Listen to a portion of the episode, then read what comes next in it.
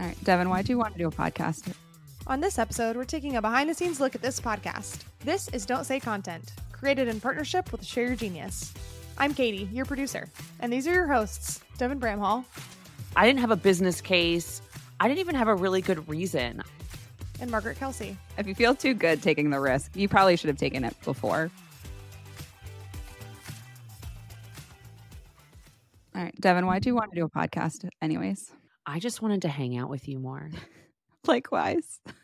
okay, so the story is we both left our jobs around the same time mm-hmm. without telling each other first. Yes. I think the cool thing was like I had it in the back of my mind that I wanted to start a podcast with you. Like I didn't have a business case. I didn't even have a really good reason. I just love talking to you like deeply about stuff and the range of things I like to talk to you about. Obviously, our relationship began centered around marketing. Yeah. And so I love those conversations. And then that sort of leads into other deeper conversations about leadership, our lives, et cetera, et cetera. I just was like, I want to do a podcast with Margaret. And then I weirdly had the same idea when we were talking on the phone. And I was like, what am I going to be doing outside of just like client work? What am I going to do that like fills my soul up, that makes me happy, that is just a sandbox playground? And I was like, I don't want a sandbox playground by myself, you know? And I was like, who could I hang out with and make do this with me? and it was on that call where I was like, I was like thinking about you and I was like, oh, it'd be great to catch up. And then you were on that call and you told me that you left too. And I was like, let's go. And I, I don't even know who it was, which one of us pitched the other one first, but it's so funny that it like spontaneously arose in our brains at the same time, especially because I was not, I, I have to say, was not a podcast listener now because now I have a couple podcasts that I actually listen to. My friend JB's. So good. So good. But at the time, I didn't listen to any podcasts. And so the act of even asking you to do a podcast with me is kind of insane. Do you want to establish this format that I actually don't care enough about to listen to? and I obviously care a lot about podcasts. I listen to them. There's some enthusiasts who listen to more than I do, but I listen to podcasts every single day. I listen to lots of different kinds. And it's something, it's a format I really love, especially now that there's a visual aspect of it. Mm as well. And it's not about me loving seeing my own face. I just feel like there's more you can do when there's a video component than just your voice. So, yeah, we started a podcast. And I think the thing that we were, tell me if this is true for you, but something I was feeling was I just want to do what I want to do without thinking about other people and what they want or what they think I should do. It was like a moment of freedom where I was like, I just want to spread my wings and do what I want. Yeah. I meaning we, obviously, because we were on the same page already. I imagine that there's burnout that comes with marketers because you're always thinking about the th- other thing. What does the audience need? What does my company need? Company needs leads, audience needs something specific to them. You're just like give, give, giving to everyone and I think that, yeah, getting to the point where you're just like, uh, it was like the welleth runneth dry, welleth runneth dry. the well runs dry. You still have this feeling that you want to create and be creative, but you don't want to do it for anyone else. You don't want it to feel like you have success metrics that are external. And I think it helps too that like you're in my business does not need a B2B sized funnel we don't need like yeah. marketing programs that create like that create like that volume of a lead source. And so yeah. it and established ourselves and to just be able to take the time to do it and to do it for us rather than to feel like it needed to be something. Yes. We're like those outdoorsy people who make those YouTube videos that are for, you know, like five people in the world. Like we sat down and we were thinking about the topics that we were excited about, sort of yeah. categories. And that led into who we would talk to.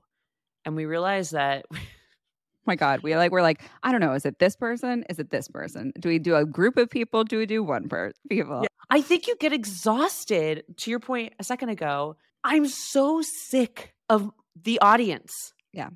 I I'm like I don't care about you. Don't say it. They're listening to us. I know. I'm like I just don't care. I care individually. There's lots of people I help out for free literally all the time, like every yeah. single week. The amount of myself I'm giving away for free is astronomical. And I love that.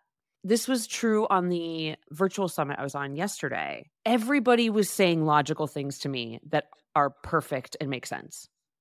They were talking about marketing ops and frameworks and these things that SEO, these things that are absolutely necessary to execute a marketing program.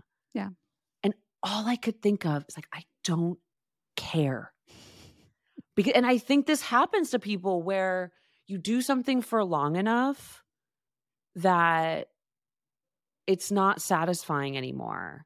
Yeah. And so you need to be you need to be talking about like you want to talk about different things that don't necessarily lead to like an outcome immediately. And I think that's where you and I find a lot of joy here is we're not trying to like we're not really trying to help anyone. Yeah. We're not trying to solve anything.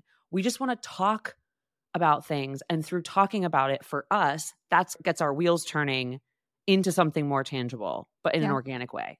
It's funny that we knew that and that's the reason we wanted to start it and then when I came down to visit you in New York for a work trip because when you work for yourself, anything you want to do is a work trip. Yes. like I have to go to New York for a work trip because it's very important work. We were sitting in a I don't know, hotel co-working space. Kind of It was the public hotel. Both. They have an amazing yeah. co-working experience. I love so it. I've been back there since you came.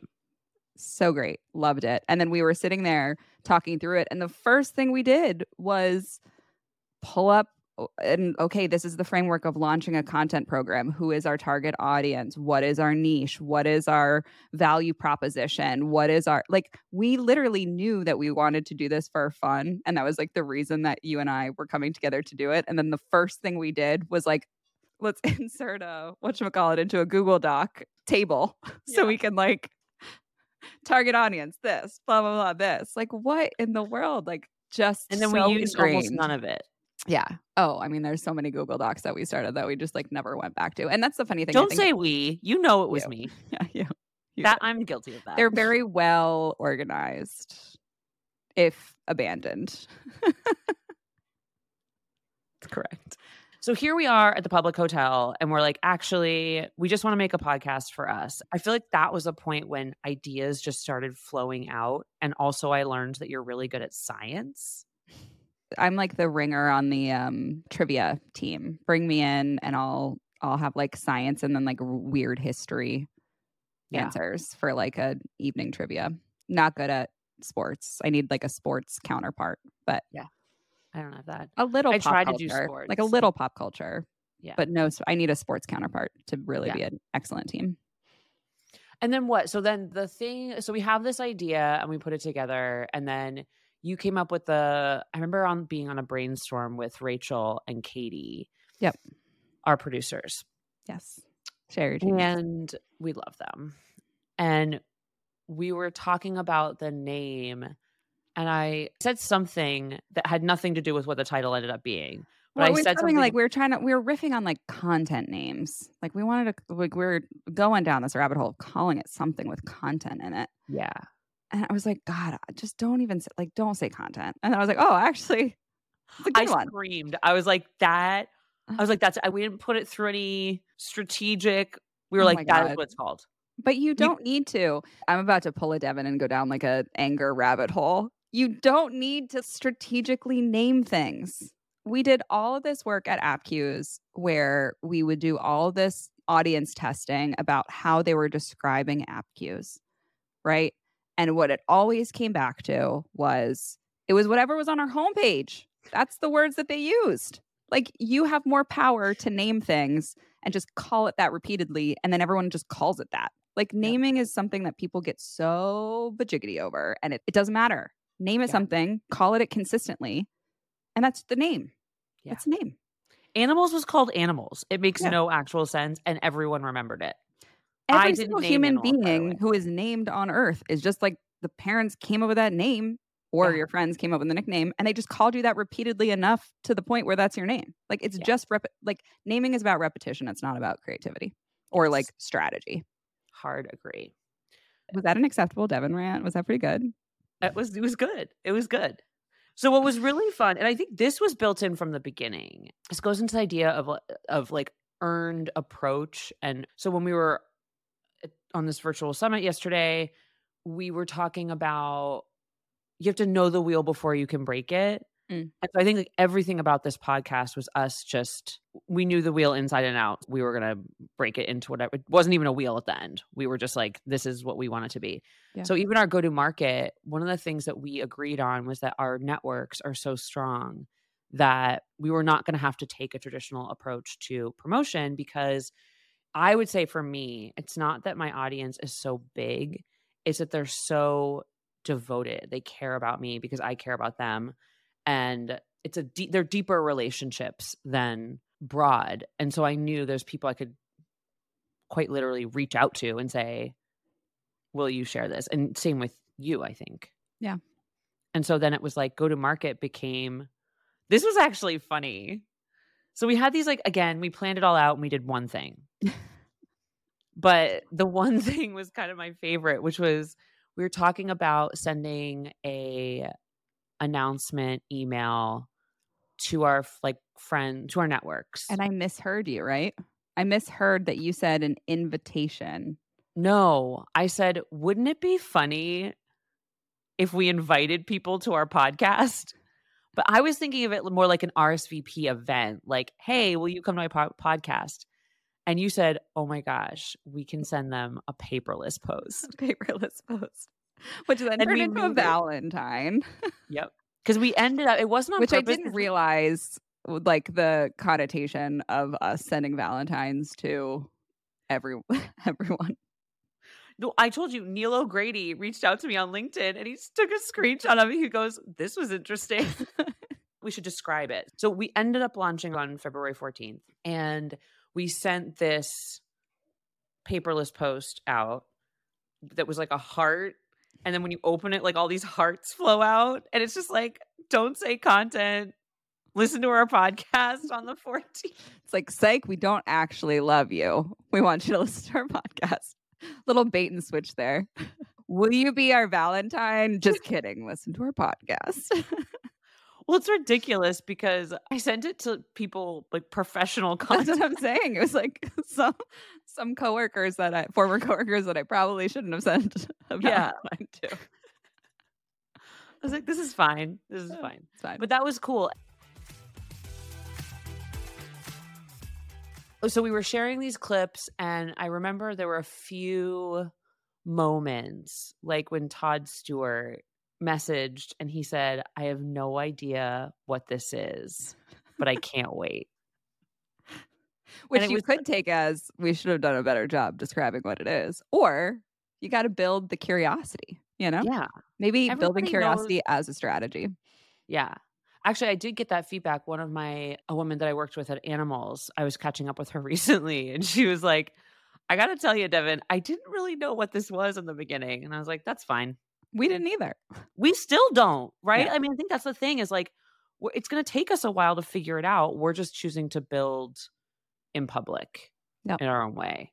And I mm. think that's been really fun for me is and I remember in a classic Devin moment of trying to Over Control engineer or everything. control. yeah, just be mm. sorry, be perfect. Oh, be perfect. Yeah. the second we launched, I remember messaging Jay on in our Slack group, and I was like, "How much feedback should I be getting, or should I be requesting? How often should I re- be requesting it? What is your process?" And he was like, "Devin, stop. Yeah. for the love of God, just create." I know. was it's like, so good.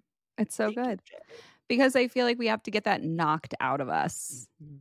because of that repetition of what does the business need? What does my audience need? What is the business like am i in service enough? Am i in service enough? Is the business getting what i need? Is the audience getting what i need? Am i like the proper inter- intermediary to provide value to these two separate groups and understand where that that point is? And it's Yeah. so nice to just not.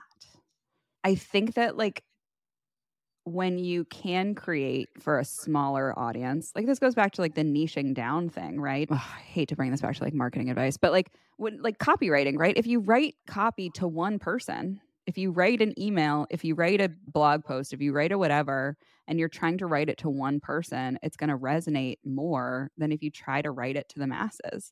And so I do think that there's something here, even if working at a company and you're trying to still be in service to the company and the audience, it might be a useful exercise for you to break with those thoughts and try to build for one person rather that one than person being yourself. Yeah. Maybe there's two people then. Yeah. And this is something I talk to CEOs about is they're always thinking about the objectives of the business. And this was a mistake that I made that my coach really tried to get me to see and I didn't see until the end is you have to start with what you want. Yeah. Start with wh- what do you like what would you like? Where do you want to go? Mm. Then especially this is especially true for CEOs. Craft progress based on that. Yeah. Then when you get into the like depths of actually, you know, creating and doing things, I do believe in that audience of one kind of mentality. Yeah. At least as it relates to content. I don't know. I'm not a product designer, so like I can't speak to that. But oh just yeah, then you got to think about edge cases and Yeah. But Yeah. from a content perspective, product people don't take our advice. and then the, actually, we should talk about that a little bit because when we did the true answer we came to around the audience was we only want to talk to le- like people who are in director, VP, and above and C suite because the podcast that I was familiar with and I had listened to, or even when you, I was doing a scan, Mm. they had two almost to a podcast they were the same. Every single one of them had a guest and every single one of them was going really deeply into tactics. Hmm and not idea tactics not not anything amorphous it's like very tangible Yeah. and there's a ton of value in that Yeah, I course. listen to those bro- podcasts coming up, right? Yeah. But we just there was nothing for us. I would have had to do the podcast with my head on the desk if you told me that that was the way that we were going to do a podcast. Like, I think also you and I had no desire to live there. Again, there's tons of really smart people who Yeah. can speak to tactics. Mhm. There's so many of them. There's millions. Yep. And that's we need that still. We need Yeah. those people to exist forever. And we probably need more of them than we need you and me. Like if there Yeah. was a bunch of you and me's, there'd be a problem. Having a bunch of people focused on tactics is actually wonderful and Yeah. great. So we just don't care about that. And there's people better at it than us. There were two things about the audience that were sort of counter to counter um Intuitive. Thank you. One, we weren't super concerned in the beginning with volume of the listenership Mhm. because we knew that because we were talking to marketing leaders, there were automatically going to be fewer of them. And that was great for us. We don't want the masses. Okay. So we're like, okay, we know there isn't a lot, ton of volume in this cohort anyway. Great. That's awesome. The second thing was the other success metric hmm was more around who we got the feedback from. Yeah. Yeah, exactly. And not even volume of feedback, just like person giving feedback. Right. And if the people giving feedback were the folks at similar career stages as us, right? They're leaders in marketing, they've been working, they've led teams, they've directed departments, et cetera. If they're reaching out to us and it sparks Yeah. discussion, curiosity, et cetera, that was a big success metric for us. And that's what happened. It's like people who were in our at our level or whatever in that the same cohort as us were excited about it they liked it and the people who weren't didn't say anything at all Yeah. Devin, you know, know it's funny. It's the people that you email or text and you're so excited that they respond to you. It's like those were the people reaching out and you're like, yes, made them Yeah. love me. I couldn't believe that people were listening. Oh, and this was the other thing I think that with our producers, even though volume of listens didn't matter to us, it wasn't our first focus. What was interesting and a prediction we made correctly, which is that depth of our audience, of our communities, positively impact how many people did listen Mhm. to the point where we saw it like 5x in two days. And that's just loyalty right there. Yeah. It's loyalty. And it could have been more if we'd even tried harder, but we were like, "Ah, fuck it.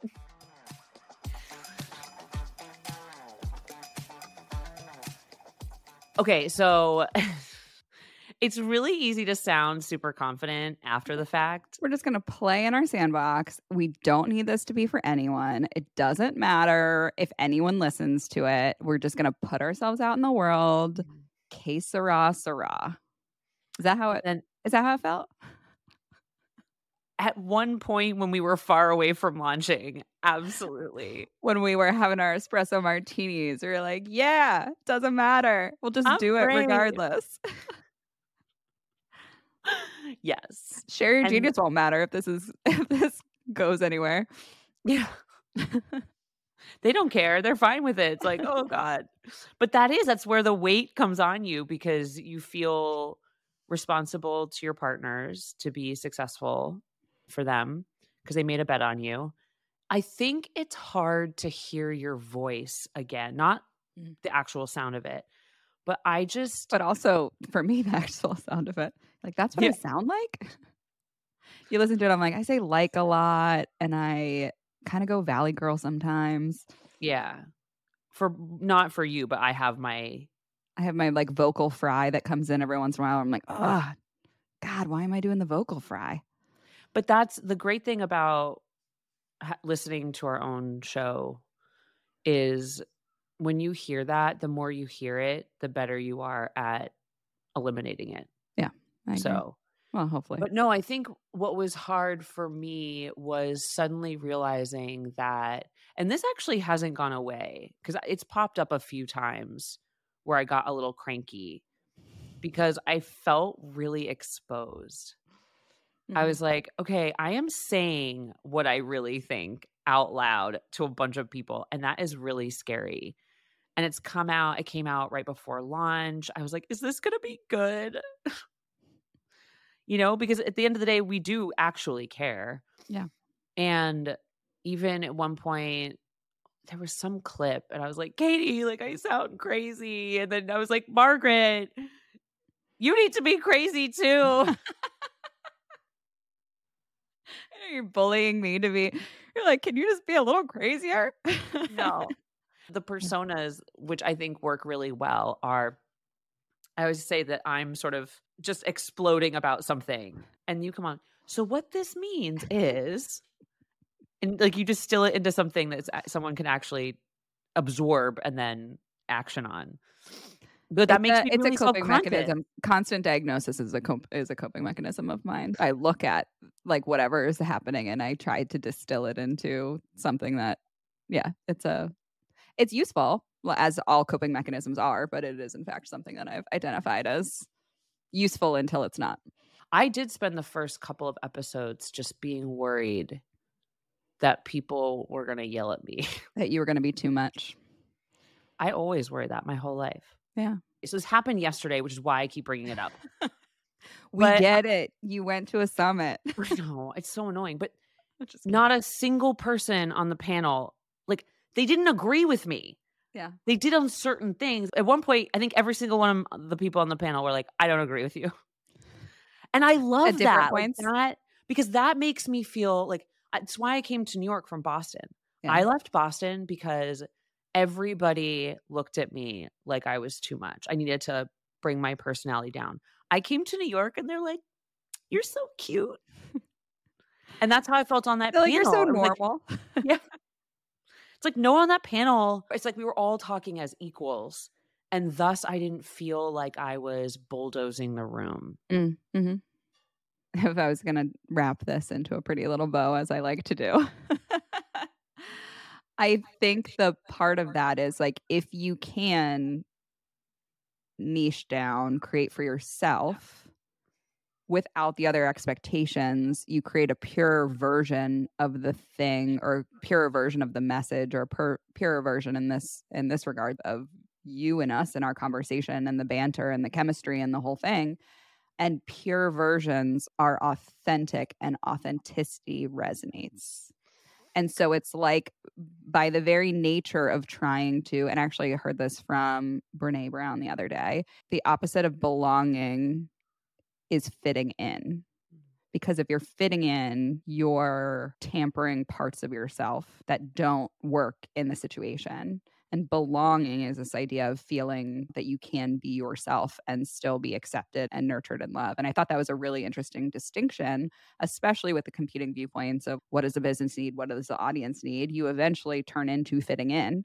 Yep. Rather than creating something that is is truly authentic. And this is my problem with playbooks. Yeah. It's fitting in. Exactly. Or remember when everybody wanted to go viral? was so stupid. And they'd come up with these ways to go viral. I want to go I, I viral by doing a flash mob. oh my god, flash mobs! They're coming back. I saw a fla- really? like I saw something about a flash mob the other day. I think I that they're going to come back. I love seeing that. You heard it here first. Prediction 2023 prediction. My soulful wealth prediction is that flash mobs are on their Flash way back. are coming back.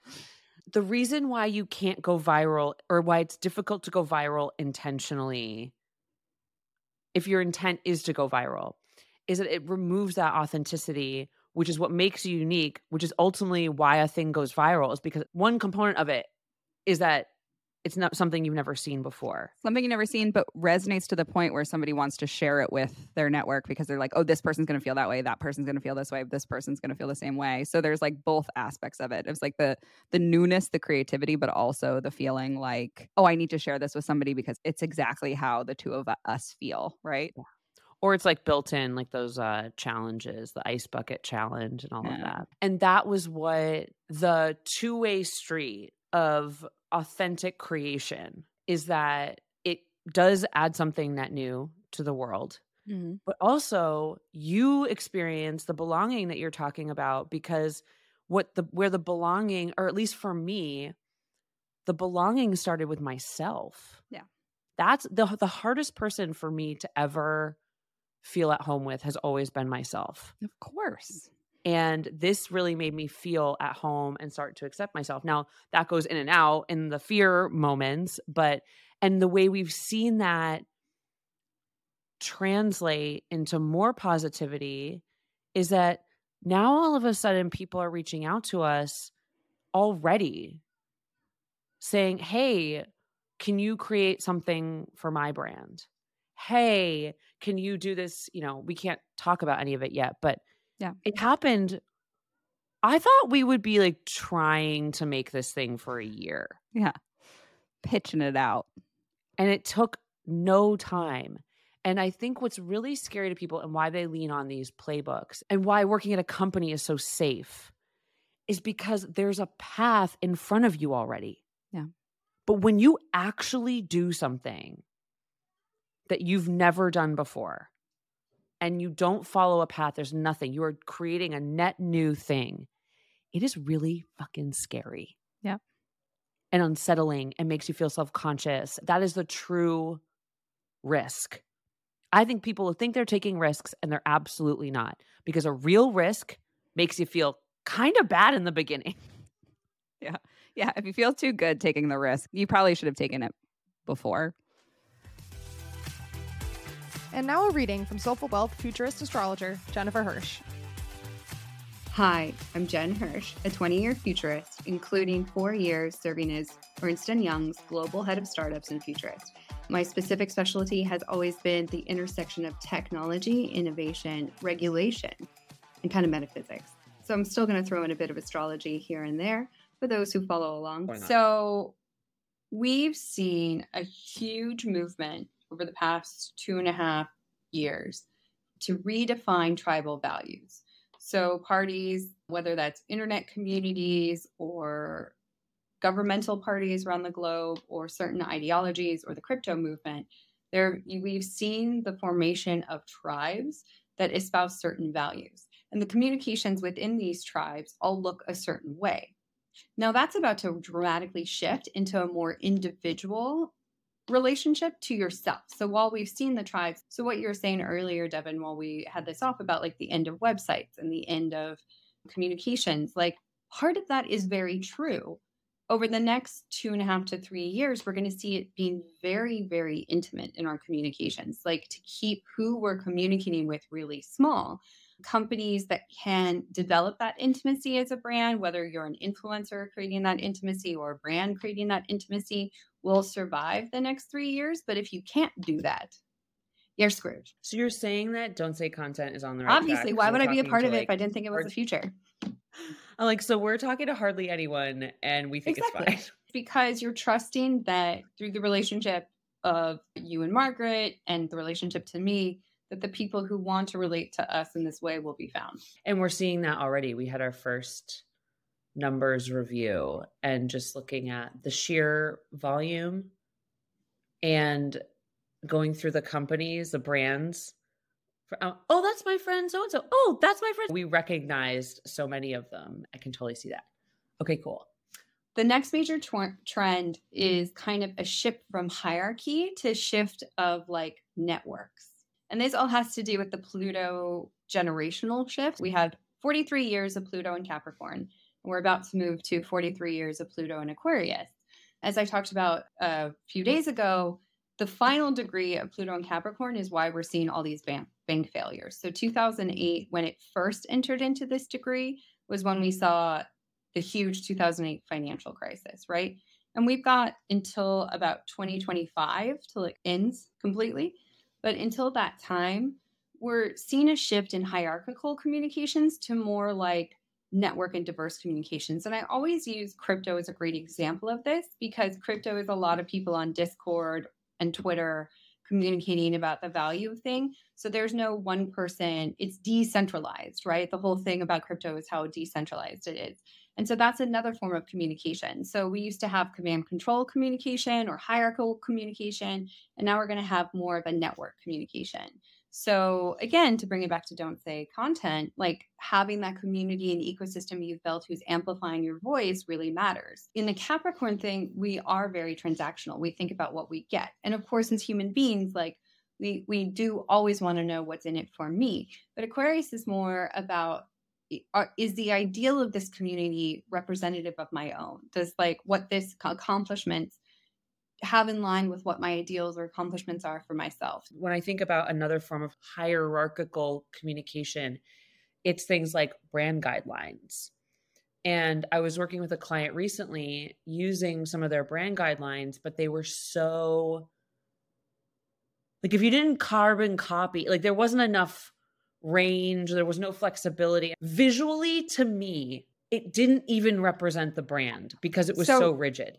Yes. So we're going to move from a lot of rigidity, like a lot of this is how it has to be and this is where we're going to like, does the form match our goals? We're going to be goal oriented, but not as rigid. Whereas before you had to be like, no, the brand guidelines are sacred. We can never deviate from them, no matter what we're using it for, versus like a, okay, if we wanted to do this campaign or use this medium or use this channel, then like, we do have to adapt it somewhat. You have to know what of what you created is essential to bring forward, but what can you discard? There is going to be some shift as as we always shift in energies.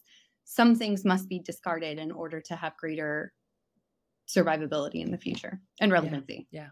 So as Pluto shifts into Aquarius, like we're just at the beginning of what we're going to see from uh, sometimes I say the robot overlords, but I don't think they're going to be overlords. I just think that there is so much room for innovation and so much room for new forms of communication, new ways of communicating that like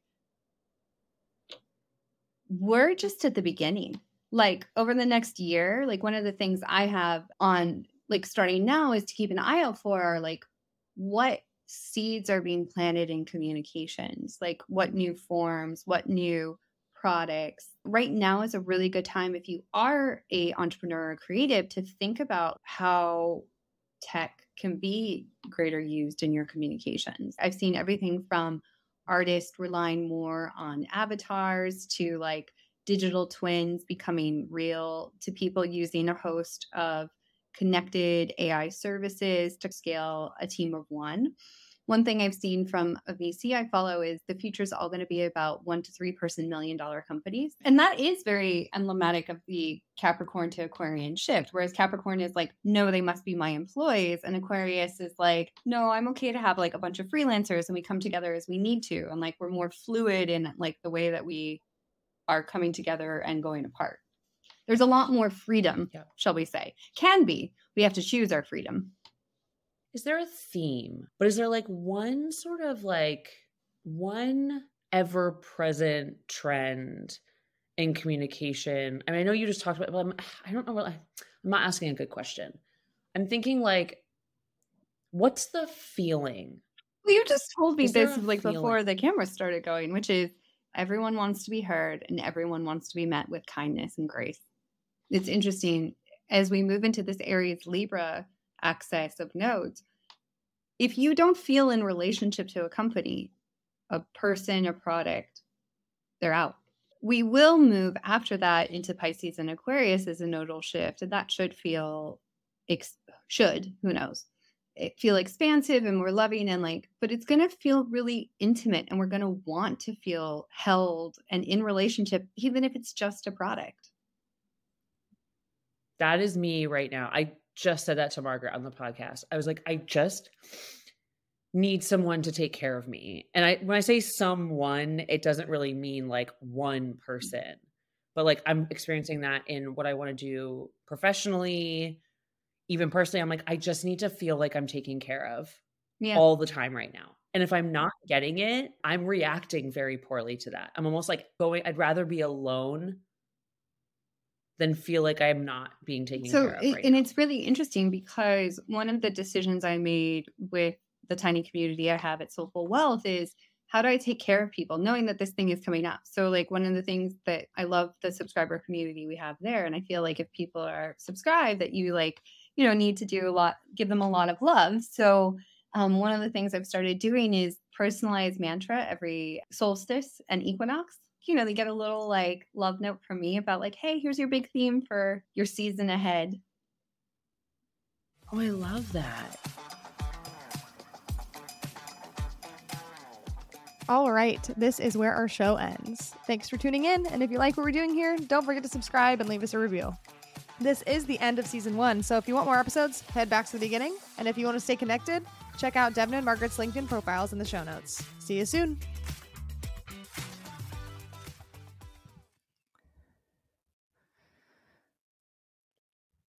Oh, this was really funny. So, Omniscient Digital, that that was the virtual summit I was on. I know David because he came to New York and we hung out, and now I know Alex. And there's a thread between the three of them. They're all the f- co-founders. And says, "Oh my God, Devin and Margaret's pod, they are going off." that was episode one, right? Yeah, I think so. Episode one was a little going off. yeah, but came like, out spicy. purpose. Yeah. yeah, of course, came out spicy. You know, we just like want it was like if we're gonna go because I think the thing about that, the one sort of like markety thing that we did, we wanted to come out swinging so we could set the tone immediately. It's almost like shock people into understanding what this is to be about, and that was strategic. Yeah.